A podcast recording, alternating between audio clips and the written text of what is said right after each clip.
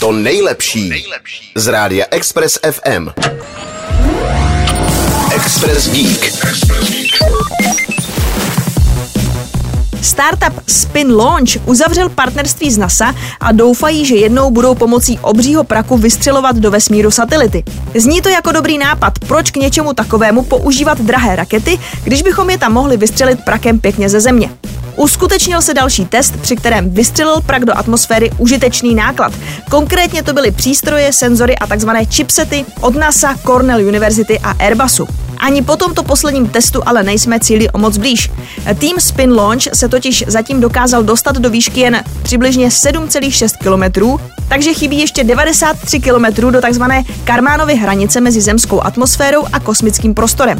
Odpálený náklad se tedy prolétl do zmíněné výšky a pak přirozeně dopadl zpět na zemi. A to tvrději, než se předpokládalo. Videa ukazují, že ho museli ze země vybagrovat. I přesto je ale test úspěšný, protože následné testy prokázaly, že veškerá testovaná zařízení přežila bez úhony děsivé přetížení, vystřelení z katapultu i následný dopad. Uvidíme, co Spin Launch odpálí příště. Express Geek. Poslouchejte nás i na rádiu Express FM. Další informace o živém vysílání na expressfm.cz.